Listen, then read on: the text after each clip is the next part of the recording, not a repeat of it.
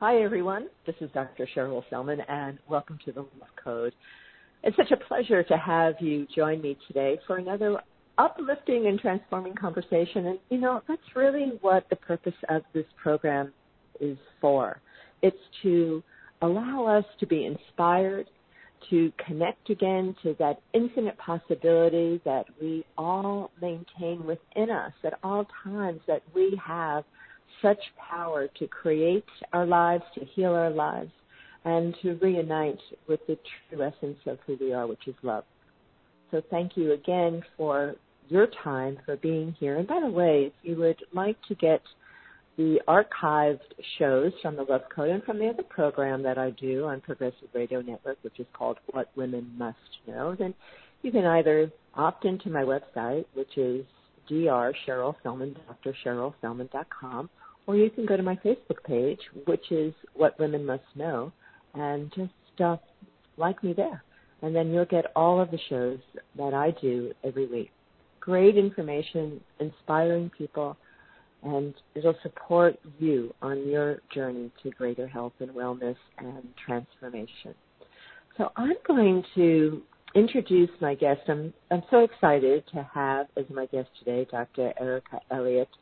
She is the author of her new book called Medicine and Miracles, My Life Among Navajo People. And I have to say, I've been reading Erica's book. It's compelling, and it's such a profound story. So let me just tell you a little bit about my guest. So Dr. Erica Elliott is a medical doctor in Santa Fe with patients from across the country. She has lived in many different countries while growing up. Her adult life began as a school teacher on the Navajo Reservation in the early 1970s. She later became a Peace Corps volunteer in South America, working as a bilingual educator, then went on to become a high-altitude mountain climber in the Andes, Outward Bound instructor in the Colorado Rockies, and then a medical doctor in New Mexico. She helped found a co-housing community in Santa Fe called The Commons, where she raised her son. Erica's life has been a mythic journey of wonderment and life-changing experiences, including two major medical disasters, which ultimately led her to find her life purpose of service to those who are suffering. So it's just such an honor to have Dr. Erica Elliott to be with us today and to share her wisdom and her journeys and her inspiration. So let me officially welcome you, Erica, to the show. It's so nice to have you on the Love Code. Thank you, Cheryl. I'm excited about being interviewed by you. You know, as I was saying early on, as I mentioned to you before we started, I've been reading your book, Medicine and Miracles, My Life Among Navajo People. It is such a great story. It's such a great read, but it's also such an inspirational journey, and it's a profound insight into the Navajo culture, which I have such respect for and so honor all indigenous cultures. So So I just want you to know it's been an absolutely wonderful read and a powerful message you've shared in your book. So thank you for putting all that together and bringing it out into the world. You know, I've carried around this story with me for almost 50 years, and the reason why it took me so long to write this story is because when I was experiencing all these things, they were so far from the reality I was raised in. I was seeing things that most people would never believe. So I kept a very detailed diary, and when I showed my friends and family, they said, "Oh, my God, you've got to write this story." And I said, "No, there's no way I'm going to write this story because no one would believe it, and because it's not most people's reality. It's far from our everyday reality, what I experienced."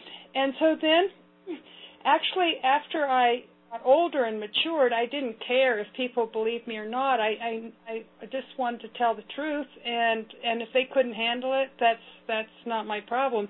But I was so busy as a medical doctor, I just couldn't have time to sit down and write that book, which would have been not very hard because I had documented everything so in such detail.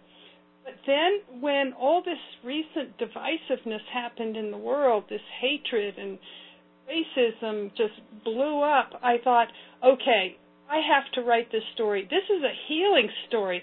This is a story that about crossing the cultural divide and how that can be so profoundly life-changing for the person who does make that leap across the cultural divide. So first of all, I'm so glad that you finally arrived at sharing this story and this message. And I'd like us to begin by maybe sharing a bit about your journey, Erica, and what was it that guided you, led you to, first of all, teaching in a Navajo community, and then later in life going back and serving as a doctor in the indigenous community. So tell us a bit about that journey. Yeah, so I was originally an art major in college, and before I graduated, I realized that there's no way I could make a living being an artist. I'd probably starve to death. And so I thought, well, I think I'm going to be a teacher. It was just on a whim of, so I'd have something, a way to make a living. And so I got my certificate, and I graduated in.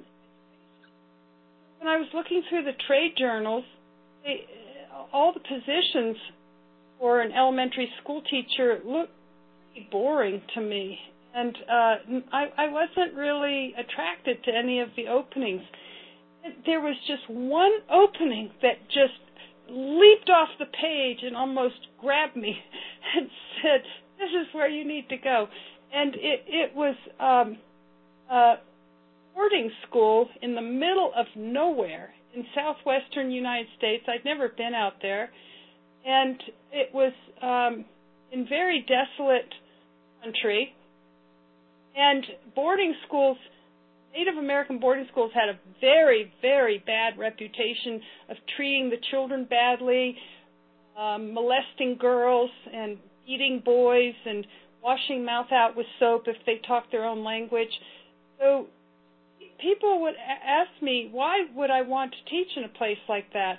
And I said, I really can't explain it with logic. It's just something I know. It's my inner compass tells me this is what I have to do, even if it doesn't make any sense.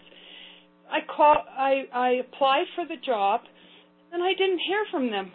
I thought, it's probably so in demand that they didn't love me. And so I thought, I'm going to take advantage of this fact. I'm going to take this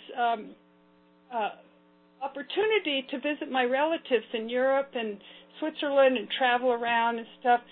I did that, and I came back to the States, and I traveled a little bit in the States. And when I arrived at my sister's place in California, the letter on her coffee table, very battered letter, it had been forwarded from place to place to place trying to catch me. And it was from the Bureau of Indian Affairs in Washington, D.C. And I opened it, and it said they accepted me, and it was a year old, the letter. I told my sister, I'm going to call Washington and see if the job's open. She said, there's no way the job would be open. Well, I called, and they said, yes, the job's open. We want you right now, even though the school year had already begun. After I hung up, my sister said, it's still open? That's a really bad sign that no one wants to work with. She again said, are you sure you're making the right decision? This doesn't seem right to me. And I said, yes, I don't know why. I can't explain it, but this is what I need to do. And so all my life has been guided by intuition, and when I haven't followed my intuition, disastrous. And in fact, the two things that happened to me later in life were because I didn't follow my intuition, the bad things that happened. But anyway, I drove out there, and at first I thought, oh, gee, I did make a mistake. This place looks so desolate, and my eyes weren't trained to be in the desert, so it all looked brown to me.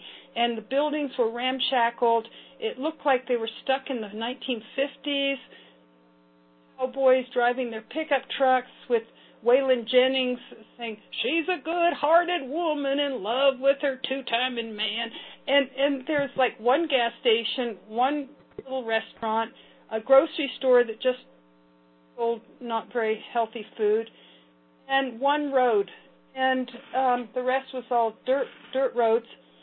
And when I got there and met the principal, then met the teachers and started talking to them, they seemed like they really hated being there. They were just waiting to retire to get their government pension, and they didn't say nice things about the kids. They said they can't learn and so forth. And I thought, oh, geez, I have really made a mistake. And then my first day teaching, it got even worse because the kids didn't look at me. They were looking down at their desk, and the teacher aide was Navajo. She was very shy and talked too much in the beginning, and I didn't know what to do. I felt so awkward. I sort of picked up a book and started reading. Nobody was looking at me, and so I got the roster, and I pointed to people, and when I pointed to them, they'd cringe like I'd shot them with a dart. It was just terrible, and I walked around in the town. Nobody said hello. And when people talked to each other, they all sounded mad at each other when they spoke Navajo. And so I had a really bad impression. And after a week of this kind of thing, I called my father and I said, you know, I really made a mistake. I think I'm going to come home and look for a job back east. And he said, thank God, he said, you can't judge a person or a place or culture or land after 1 week. Look, he said, why don't you stay there 3 months, and then if you're still unhappy, come back east and look for a job out here. Oh, okay. So I thought for sure after 3 months I'd be gone in a heartbeat.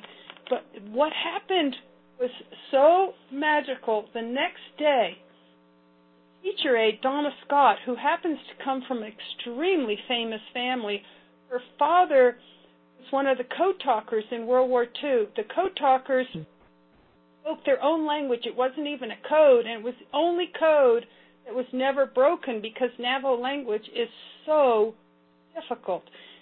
It's like, no, I'm a linguist. I speak multiple languages, but this was like nothing I had ever encountered in my life. And so she had lived on different military bases, so she spoke fluent English, and she was traditional Navajo, so she knew both worlds intimately. And her brother, R.C. Gorman, is a very famous painter in the Southwest. Most people know his name in the Southwest. And anyway, she stepped forward and said, it's one of the first conversations we really had, she said, I can see how hard you're trying. She said, so let me tell you about Navajo culture. So she invited me to her house for dinner, and she started explaining why the kids didn't look at me. She said they don't look at you because they are very shy. They're not used to white people. That's why they go to boarding schools, because they live in such remote areas. It's not like the public school. And also they're showing respect. It's considered very rude in traditional Navajo culture to look somebody in the face when you don't really know them and so forth. And you only do that if you're friends with them or their family or you know them well. And she said, and they don't talk to you because, yes, they're in the fourth grade, but most of them don't speak English. And How is that possible? How could you get to the fourth grade and not speak English? And she said, well, many of them have to stay away to herd sheep for the family or help with a newborn baby, help out because they're shorthanded, and so they're out of school quite a bit. And also She said the learning materials they can't relate to at all. It's Dick and Jane. That's not their reality at all. And also the teachers don't really like them. And so I was so shocked. And she said, you know, I can help you break the ice with the students. She said, if you're willing to learn just a few words of Navajo, this will make a huge difference. These white people, she said, nobody even tries. They don't even know how to say hello. She said, she said, I see how much you want to connect with them. If I can teach you just a few words, this will make all the difference. So, taught me how to say, good morning, my children. My name is Miss Elliott. What's your name and where do you come from? So, oh my God, it was so hard just learning those words because there's sounds in Navajo that just don't exist in English. So there's no way she could write it down, show me these sounds, because she have to use symbols that don't exist. And in those days there was no dictionary or anything. I practiced late into the night, odd sounds. And the next morning, I walked into the classroom, and this is what I said. And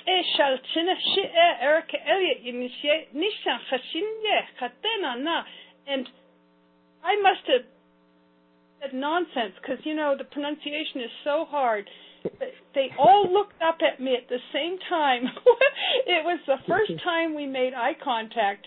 And then one of the girls put her hand over her mouth and started to giggle, and then everybody burst out laughing. That was the beginning of the most amazing love affair between me and the students. So what happened was, at the end of the day, the bravest boy in the class, the most bold boy who spoke the most English, came up to my desk, and he couldn't say my name, Elliot, so they all called me Elliot, like E-L-T, Elliot. He said, in his staccato, because that's how Navajos sound. The sound is like guttural and staccato.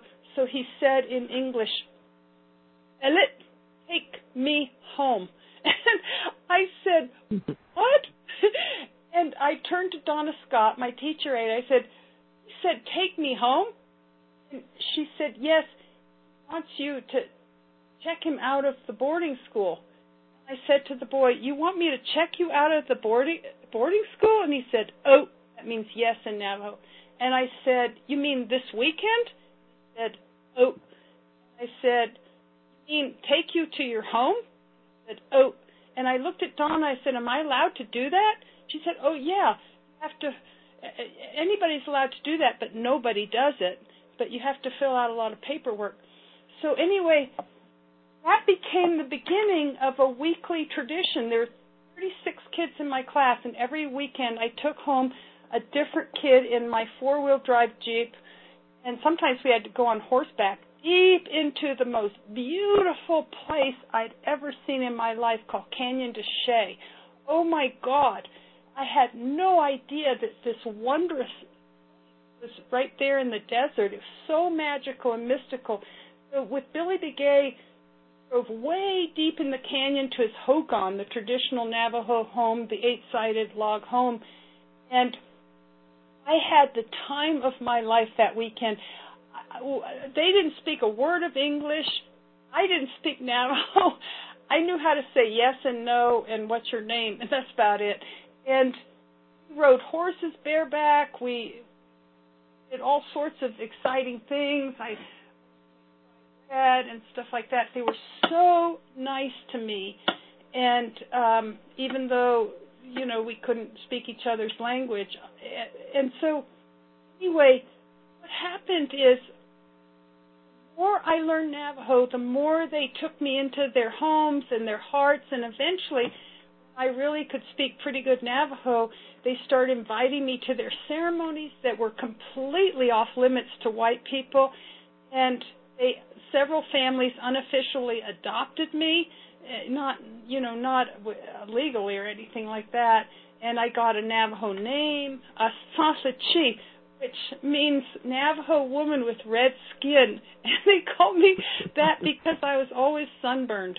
And anyway, I saw so many things, so many wonderful things. And by the way, when I came back from the weekend with Billy Begay, the whole boarding school knew about every detail of what happened during the weekend.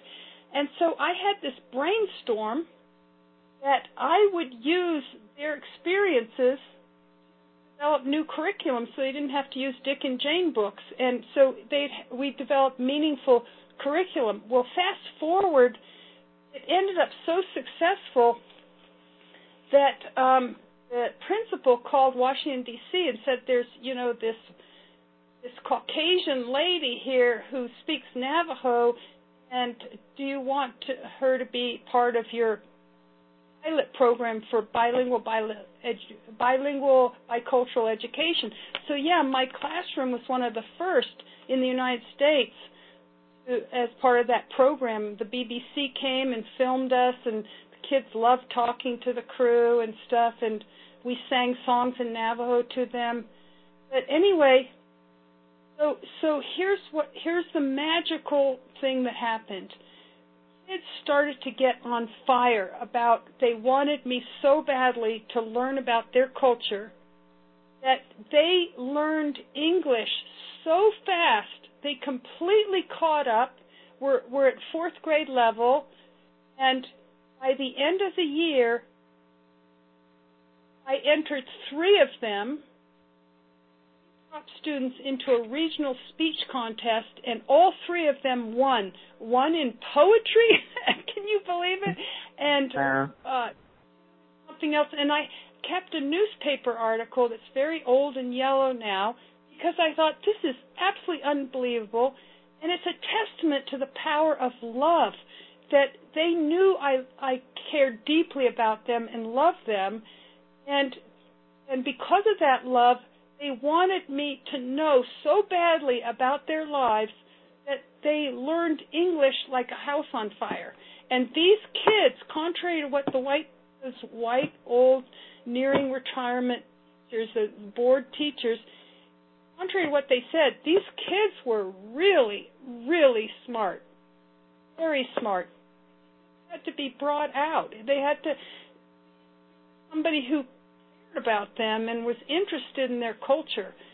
And so I'll stop and see if you have any questions about that.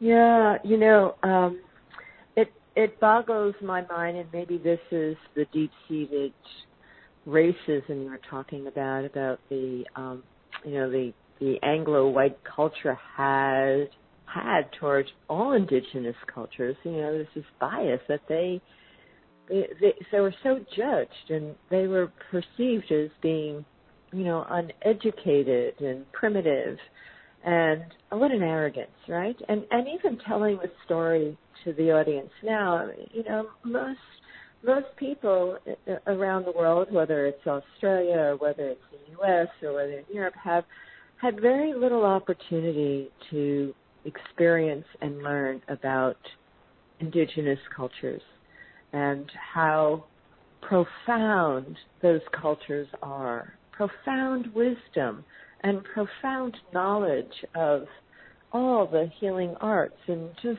you know, this amazing connection they have with each other, with life, the universe.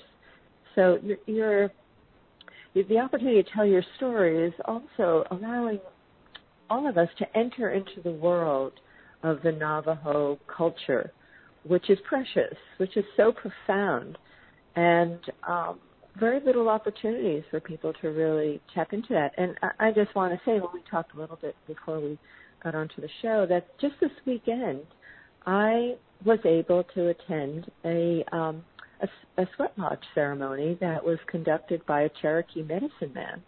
And it was sweat lodge, and we were in teepees, and we did ceremonies with this very special eagle pipe he had. It was more profound and more meaningful for me than any religious service I could go to, right? For me, it just was honoring life and the cycles of life and the nature.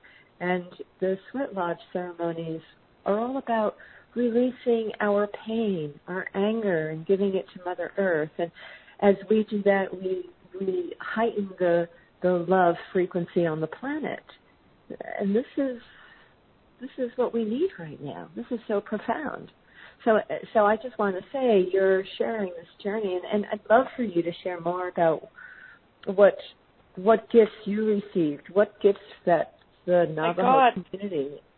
I so many profound gifts. I could go on and on, but I'm going to tell your listeners about something that was so mind-blowing that I had no way to explain it. And this is one of the reasons why in the early days when I was more insecure, I didn't want to write the book, because what I'm about to tell you, I thought nobody is going to believe this. But, okay, so here's what happened. One of the families that, quote, adopted me belonged to the Native American Church, and that's the Peyote Church. And it was legalized by the government, but white people at that time were not allowed to attend. But they invited me to attend. I'll tell you what preceded that. I had been going and saw one miracle after another, but I'd like to tell you, flash ahead, to tell you a miracle that happened directly to me. That is, I developed this lump under my jaw. And I was not a medical doctor. I didn't know the first thing about it. But I saw it was growing, and it was really hard. And I sort of got a little bit worried, but I decided, like some of my patients do, to just forget about it, hope it goes away. But it kept getting bigger. In fact, one of my students said, Elliott, do you have a goiter? Because the goiters were pretty common back then, because there wasn't iodine, the salt wasn't iodinized, and so you maybe 1 in 100 person would have goiter, which is the whole thyroid is inflamed and enlarged. This was a lump, but so it didn't really fit the goiter thing, but it was big enough that she thought there's something wrong with my thyroid. So then I realized, oh, my God, I have to do something about this. And so I drove all the way to Sage Memorial Hospital. It's 2 hours away. And hospitals. Who would think I'd ever end up being a doctor? I thought that it smelled horrible. It's very sterile. I just like it. And so anyway, I went in there, and the internist evaluated me, and he said, this doesn't look good. It looks like you've got a lymphoma. I didn't know what that was, but I said, is that cancer? He said, yes. And he said, we're going to have to do a biopsy, schedule a biopsy. And so I said, okay, and then I walked out the door. I was so scared. And so I told my teacher aide, Donna Scott, that I wanted to do a biopsy, and I didn't want to. And she said, oh, no problem. You know, we can find, there's a medicine man who can help you. And she told me how to find him, and it was impossible practically to find him. Here's her instructions. You go down the arroyo, and then you'll see these 2 pinon pines. Go a little bit beyond that. And on the left, there'll be this giant sage bush. You turn left. I mean, I got so lost that I finally found him in the middle of nowhere. And he took a look and listened to my story. And he said that wasn't his specialty. And so he told me there's a Hopi medicine man. So I took another day off on the weekend and searched for that Hopi guy on the Hopi reservation. He was out herding sheep, and he said the same thing. It wasn't his specialty. So now I was really despairing. So I told my Navajo family who adopted me is that about my situation, and Navajo mother said, "Oh, no problem. You know, we'll have a ceremony for you." They call it plant medicine. They don't use the word peyote, and it's never used for recreation. They condemn that. It's always for spirituality, prayer, for healing. And so she said, "We have to share it with another family because it's so costly. This as a gift to you." So it meant butchering a sheep and their livestock. That's their money in the bank. So that's a big sacrifice. They have to butcher a whole sheep to feed everybody, and then they pay the roadman a fee. Shared it with a family with a sick baby, and so I had to dress in my Navajo finery. They didn't allow me to go in with white man's clothes, so I had a velvet shirt and a satin skirt and a woven belt and tons of turquoise hanging from my ears, from my neck, and I looked like I was ready to go to some Navajo prom. I looked really, really beautiful in their clothes.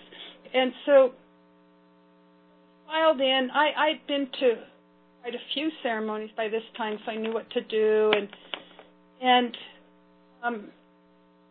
so it was all praying, all in Navajo, praying and singing all night and drumming and so forth. And I was thought that it was, I was just focusing on the baby across the circle from me, and the mother was holding the baby, and I watched the whole time how the baby started getting better. The baby was really fussy, obviously with a fever, because the skin was totally copper-colored and a lot of mucus and stuff. And as the night progressed, the baby got more and more peaceful.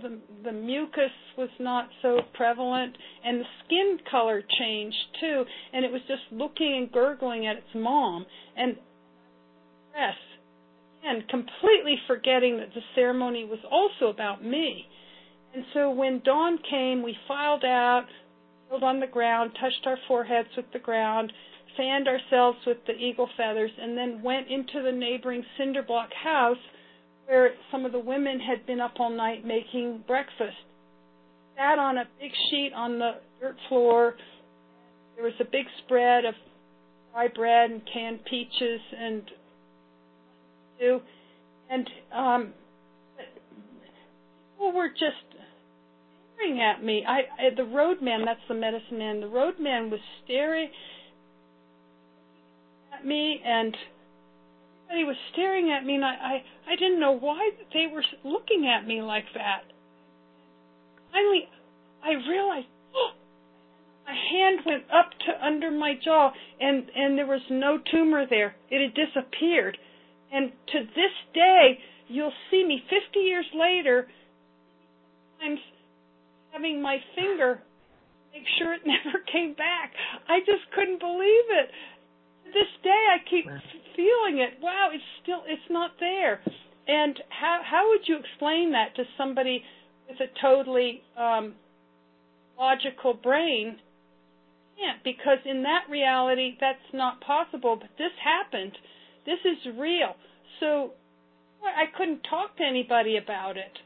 And I once made a mistake in med school of mentioning that, and boy, the reception I got, I realized I'm just going to keep my mouth shut.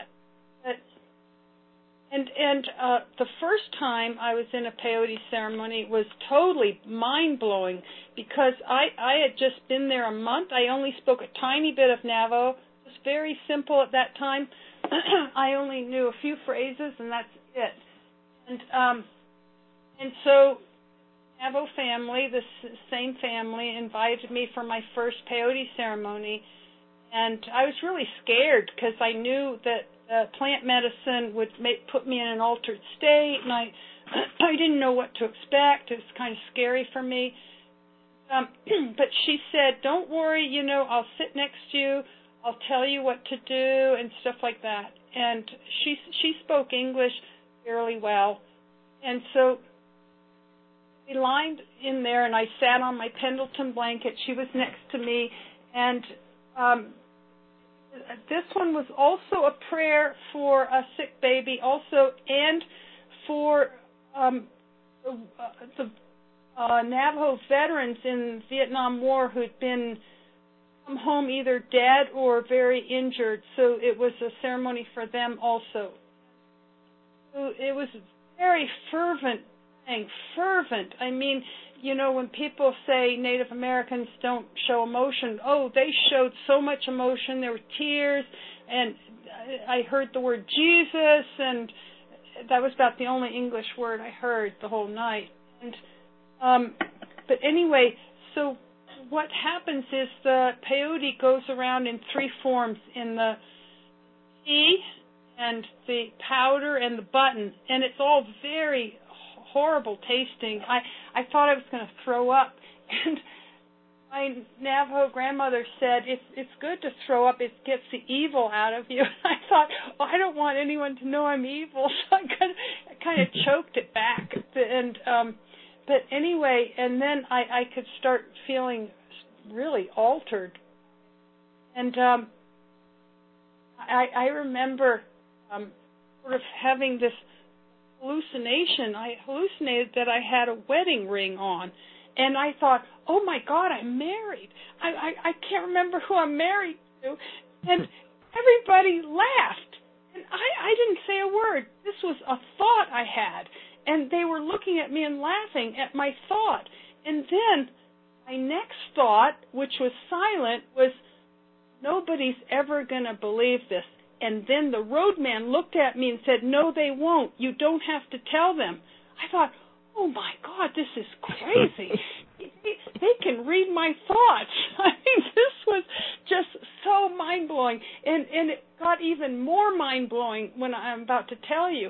So then part of the ritual is in these hand-rolled cigarettes, and what you're smoking is these sacred that are gathered on the San Francisco peaks in Arizona. And what you do is you inhale, exhale, and then you say a prayer. And so it goes around the circle, so everybody does it. And my Navajo mother on my right, she did it, and then she passed it to me. She leaned over and whispered, pass it on. And I did not pass it on. I exhaled, and I started praying in Navajo, fluent Navajo. I was praying a prayer I'd never heard of in my life before, obviously.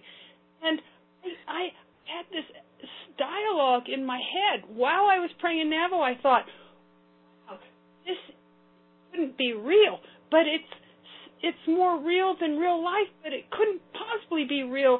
This must be a dream or something I'm having. And then I passed it on.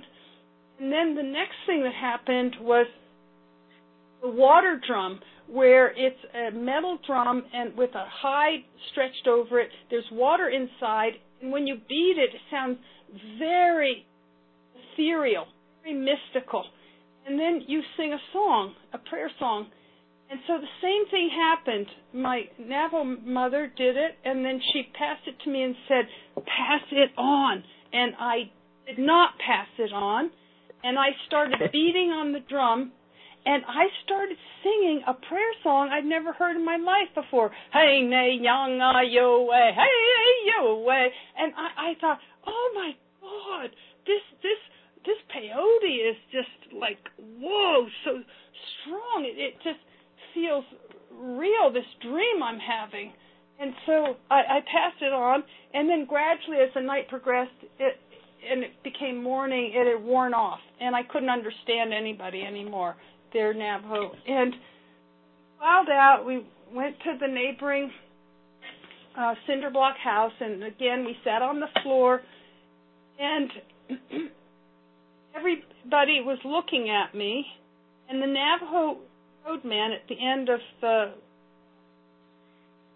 floor, he started talking to me nonstop in Navajo, looking right into my face, right into my eyes, and talking to me.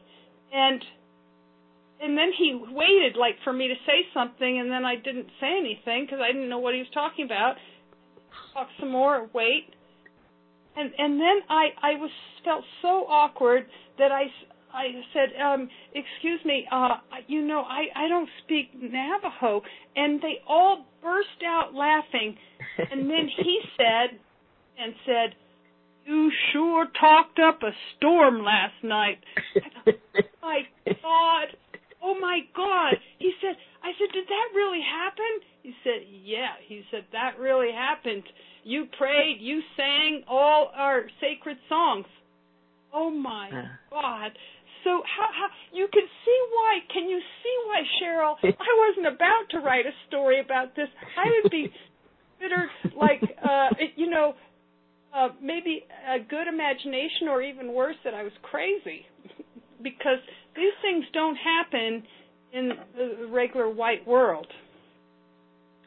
You know, I think we are at a time where there's so much interest in these plant medicines, Erica, that there's such a need for them and a receptivity to understanding the gift for plant medicines, and you're obviously doing it in a traditional ceremony is so profound. Do you think that you had Navajo past lives?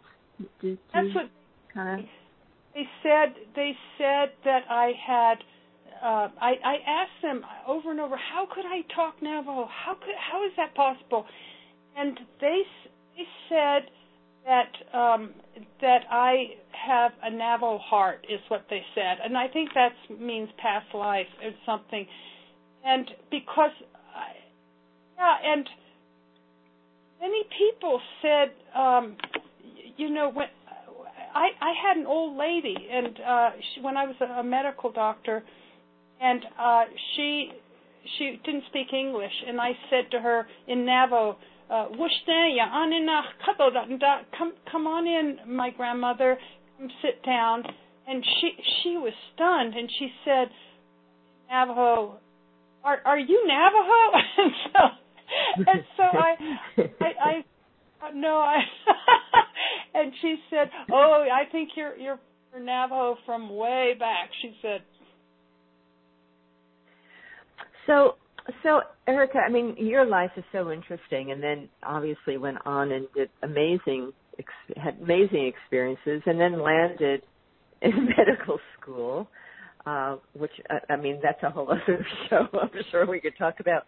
But here's my question: those experiences that you've had, with the amazing time in that Navajo community, not only as a teacher, but I know you went back as a doctor and worked there in that very poor community, and you helped them. What is the message that you really want to share with people from writing this book and the many experiences that you've had? So far, I'm sure there's more in store. But many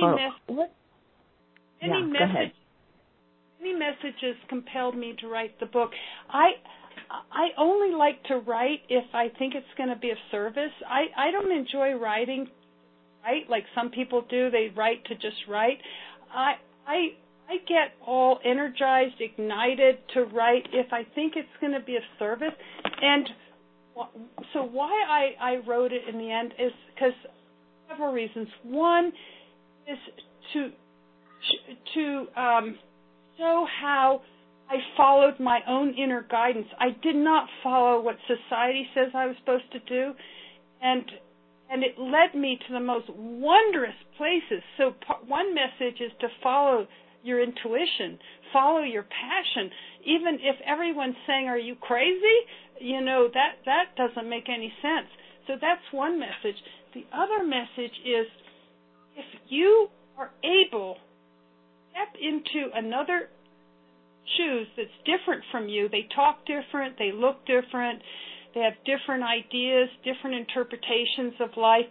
If you're able to get into their shoes with empathy and compassion and love, It can be so life-changing what you learn, because we live in a very limited reality. It's so small. It's like we live in a very tiny box, whereas there's so many other realities out there. And so we can really expand our minds and our hearts by crossing that cultural divide. I mean, this was so profound what happened to me. It influenced the whole rest of my life. And if I had not followed my father's advice, I had left the reservation, really bad impression. I mean, what I would have missed is just horrendous. I would have missed total transformative experience. I'm so grateful for my father's wisdom. So grateful I didn't just quit. Yeah. Yeah.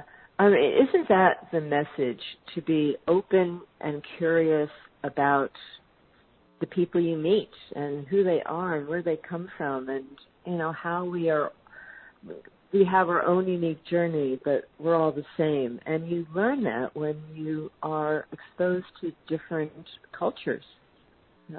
You know what, Cheryl? Love that. No, go ahead. Yeah. Teacher aide, Donna Scott, she interpreted everything that happened the first week. It was nothing like I thought. It was completely wrong. I mean, because I interpret it through my own culture. I had no idea they were showing respect to me. I thought there's something wrong with these kids.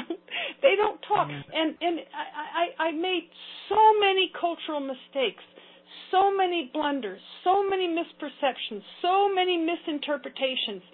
And once Donna Scott started sharing me about her culture, I thought, oh my God, how many white people just totally misunderstand what's going on, just like those school teachers. Maybe those old board school teachers, maybe if they had somebody talk to them about how to interpret, tell them Dick and Jane books don't mean anything to these kids, nothing. It's not their reality. It's like talking about something on the moon. And, with the white picket fence and the lawns and stuff, and, it's so foreign to them. Anyway, so I was lucky because I got some help with bridging that divide, thank God. So do you think that experience early in your life, and then all the things you've done, but it really was the key to open you to your soul's journey in this lifetime? Oh, gosh, yes.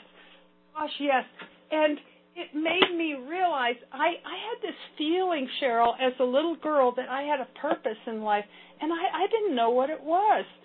And so this experience with the Navajo people, I realized that whatever was my ultimate purpose, it had to include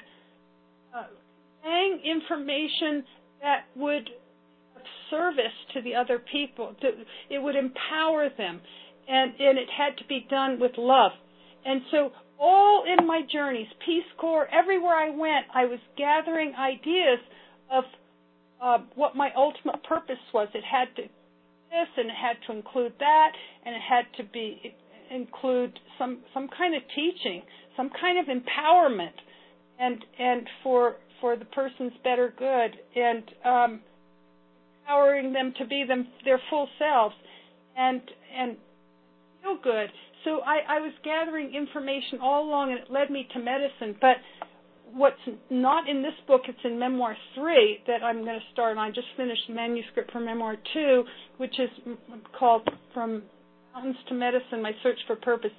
Memoir 3 is I was in medicine, and I thought, oh, I found my purpose. It fits everything, and it just wasn't right. I was in mainstream for 10 years, and I thought, geez, this isn't what I've been looking my whole life for. This is just like dispensing pills and not really having a relationship with the patient, not getting to know them, not really helping them in a meaningful way, just treating symptoms. And then I remembered the Navajo word for white doctor was really telling. They said a zechini, which means he who gives out pills.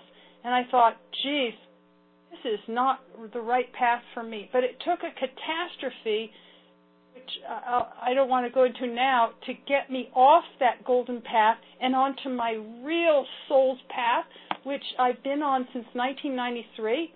And it's practicing medicine, combining everything I've learned across the world with different cultures and in alignment with my soul and my spirit and what I know is right, and with common sense and critical thinking, and so meaningful and so rewarding that people say, why aren't you retired? You're 73. Why would I retire? I love helping people feel better and empowering them, giving them the tools to figure out some of their problems themselves, and giving them the tools to, when they do have to deal with mainstream medicine, to be more empowered, saying, do I really need this CAT scan, and what will it change, and do I really need all these pills, and how come we haven't out what the underlying problem is, and stuff like that. And so I can't tell you how absolutely rewarding, and it was worth all those years searching, because the whole search brought me to what really my soul is all about, my spirit. It's so nourished, practicing medicine in this kind of way. So I had to leave mainstream completely, and, be out of the insurance rat race and all that stuff, and do it the way I feel is right, because I think mainstream medicine is really broken. I mean, really.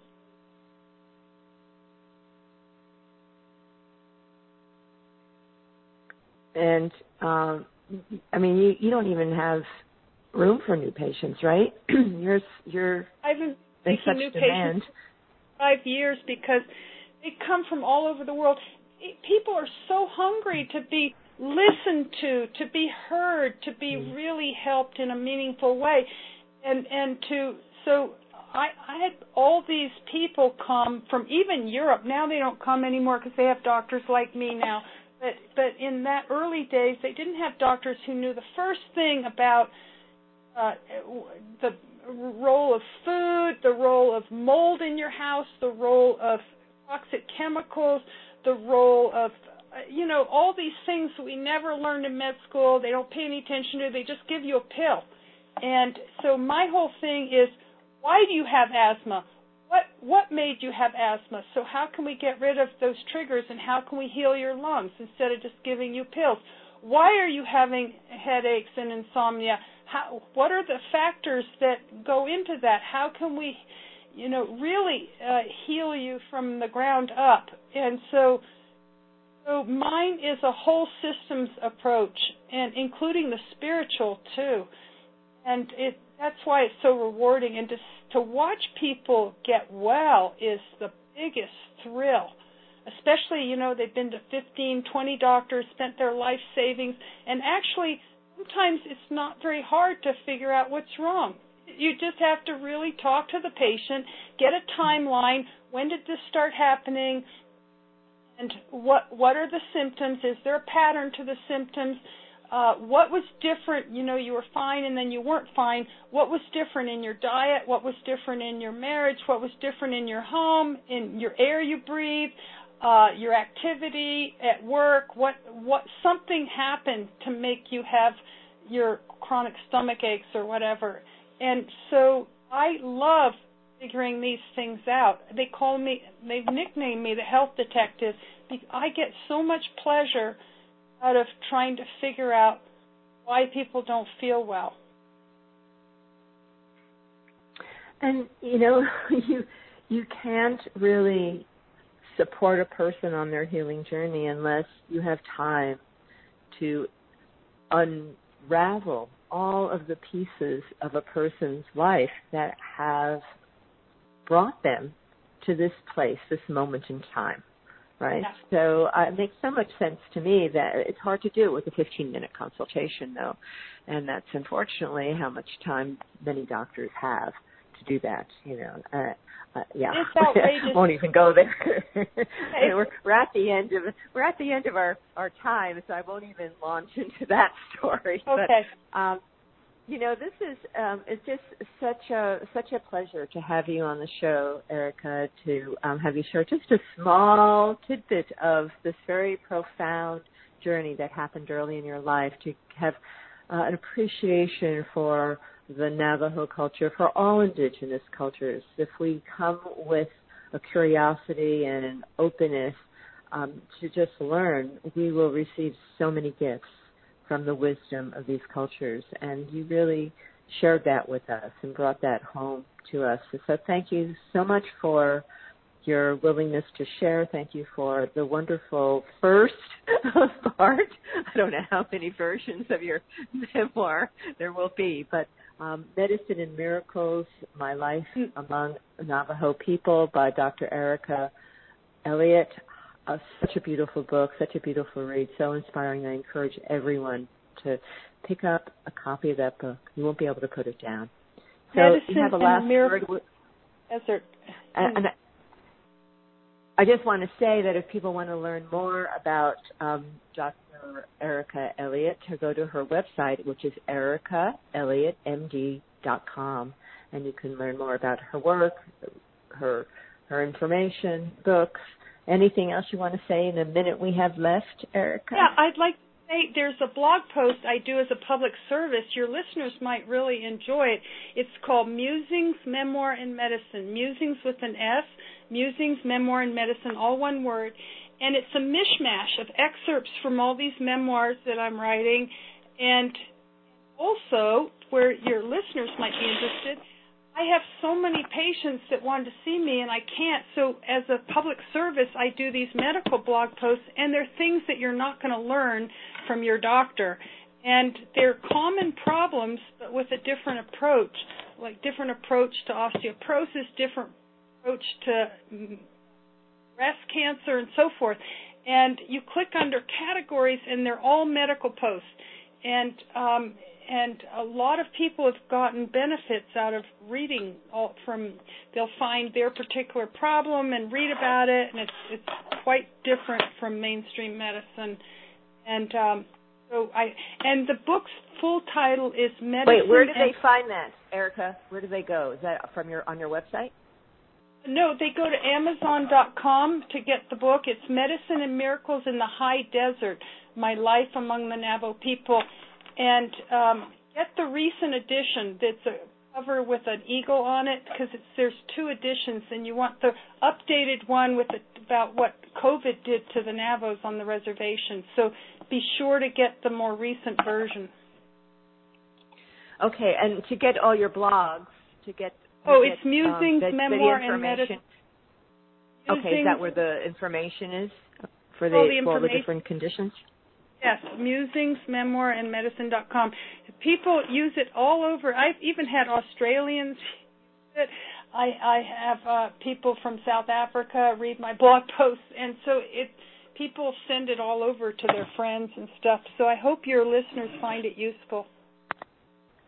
That's great. Well, we've come to the end of the show, so we have to go. Thank you, Dr. Erica Elliott, for a wonderful conversation today, and to all my listeners, may your week be filled with love, peace, and harmony. Bye for now.